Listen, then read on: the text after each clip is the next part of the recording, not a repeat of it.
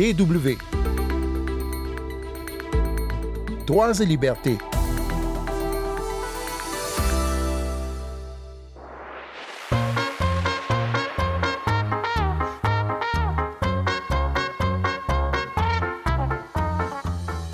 Deuxième volet de notre rencontre avec Nema Namadamou cette semaine. Cette euh, Congolaise est originaire d'Itambwe dans le sud Kivu, région de l'Est de la République démocratique du Congo.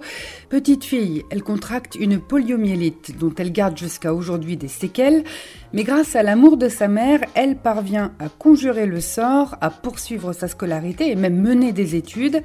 Elle découvre la radio et commence à s'engager pour aider les femmes de sa communauté à retrouver leur dignité, y compris celles qui vivent comme elle avec un handicap, dans cette zone où sévissent des combats et où de nombreuses femmes sont victimes de violences sexuelles. En 2012, Nema est sélectionnée par la plateforme World Pulse pour aller aux États-Unis où elle parvient à mobiliser des soutiens qui lui permettent de lancer un centre d'accueil et de formation à destination des femmes et des jeunes filles dans sa région natale. Mais son action sociale ne s'arrête pas là, c'est ce qu'elle nous raconte cette semaine. Sandrine Blanchard au micro, bonjour tout le monde.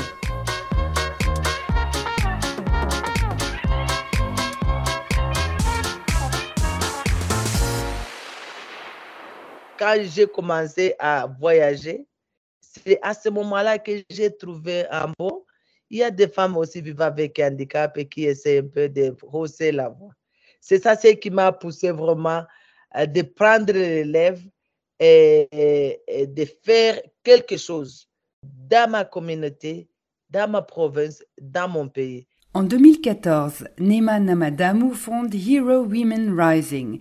C'est une structure qui invite la communauté internationale à soutenir les initiatives d'autonomisation des femmes.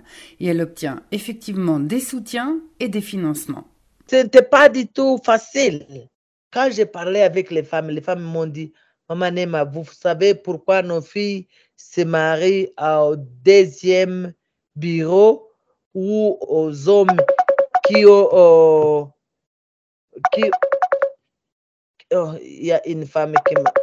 Petite note de bas de page, l'entretien est enregistré par Internet parce qu'au moment où l'on parle, Nema est aux États-Unis et moi en Allemagne. Et là, elle reçoit un appel d'une femme bénéficiaire de ces programmes pendant l'interview. Ok. Vous entendrez plusieurs fois des notifications de messages ou d'appels.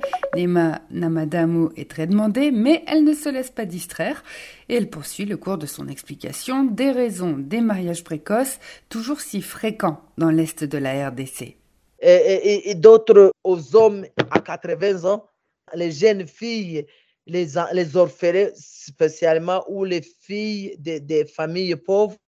Ils m'ont dit, j'ai dit, pourquoi parce que les filles, quand ils commencent à étudier à l'école primaire, ils sont les mêmes avec les garçons.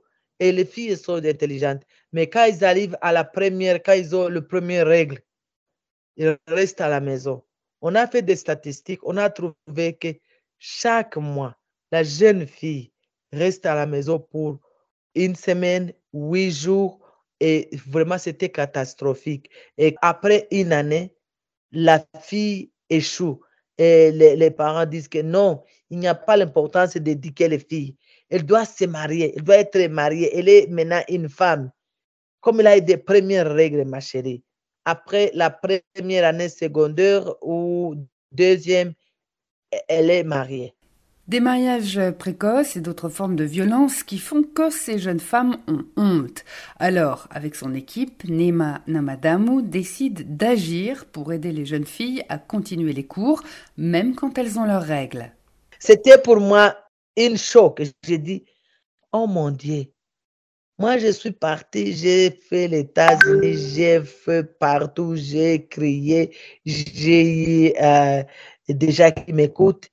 Et chez moi, dans mon village, dans ma communauté, les jeunes filles souffrent à cause des contextes. Nema se rend compte que finalement, la polio l'a sauvée, en quelque sorte, d'un mariage trop précoce, non choisi. Elle décide d'équiper le plus de jeunes filles et de femmes possibles de kits hygiéniques lavables et donc réutilisables.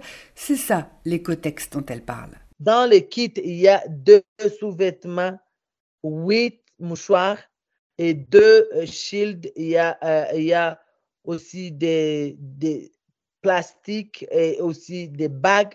Il y a tout, ces, tous les contenus dans le kit. Il y a vraiment, ça peut faire servir une jeune fille pendant trois ans. Mais au début, il n'est pas facile dans son village de parler de ce sujet.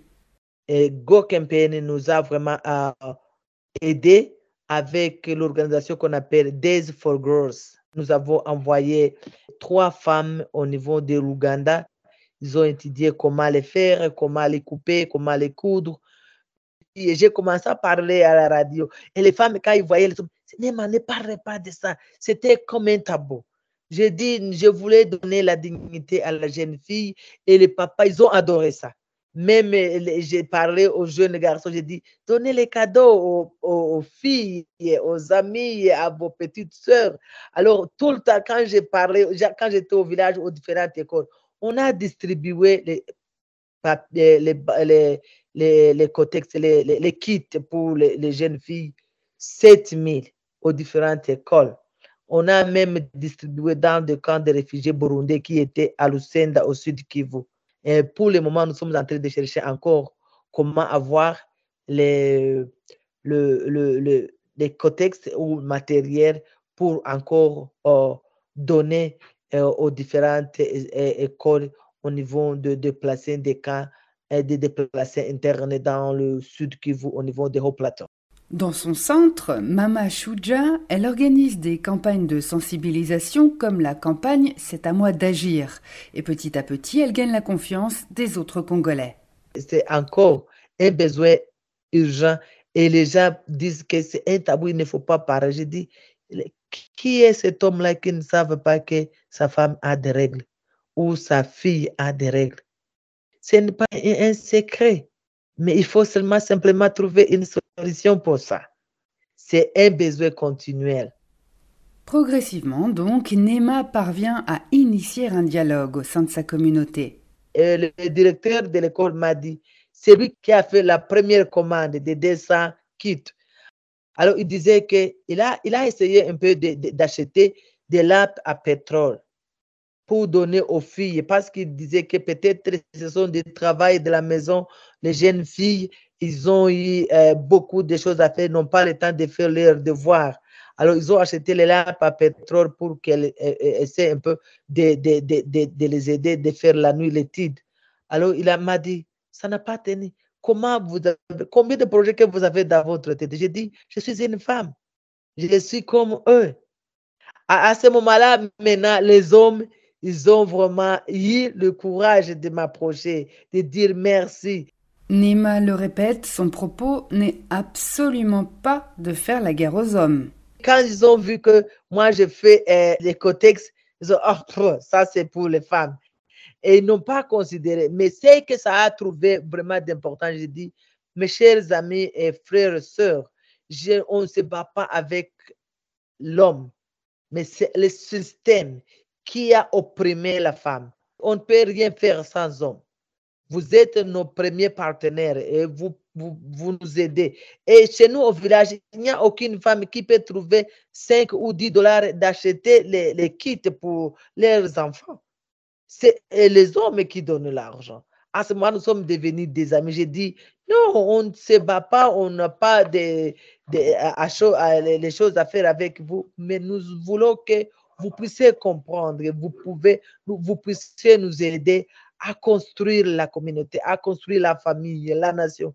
Avec nous tous ensemble, nous pouvons aller de l'avant. Si vous avez entendu la première partie de notre entretien la semaine dernière, vous savez que Neemana Madamu a travaillé pendant cinq ans à Kinshasa comme conseillère auprès de la ministre des Affaires sociales avant de décider de rentrer dans le Sud Kivu pour agir plus directement sur le terrain. Alors pour cette fois, bien sûr, c'est raté, mais je lui demande quand même si elle n'a pas des ambitions politiques. Nema, présidente pour la paix? Non. Pourtant, le docteur euh, Denis Mukwege, lui, s'est lancé dans la campagne de 2023. Oui, les hommes, ils ont des ambitions. Moi, je n'ai pas des ambitions politiques. Non, ce n'est pas mes ambitions. Et quand je demande à Neyman Amadamou ce qui lui fait garder espoir malgré tout, voici sa réponse. Oh, ce qui me donne l'espoir est que nous sommes là encore et nous travaillons jusqu'à la fin de nos souffres.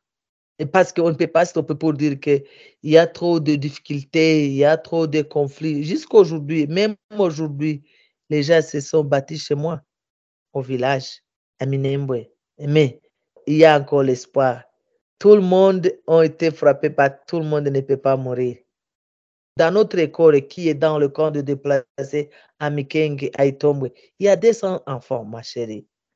Il y a 30 personnes qui travaillent pour le reboisement, pour la sécurité alimentaire chez nous à Bukavu. Et à ce moment-là, quand on a commencé, j'ai trouvé qu'ils ont coupé tous les bois. Les forêts est fini. Alors, pour aller chercher les bois de chauffage, il fallait que les femmes fassent deux ou trois heures de marche pour aller chercher. J'ai dit, ça c'est simple. Il faut planter les arbres à côté de votre village. Alors, ils ont planté les arbres. C'est pourquoi j'ai dit, ma chérie, il faut toujours euh, travailler. Et c'est ça, ça la politique. Quand vous travaillez, vous, vous aidez aussi la politique ou les politiciens. Vous ne pouvez pas être président et rester seulement au bureau pour signer les, les arrêtés sans savoir d'où ça vient.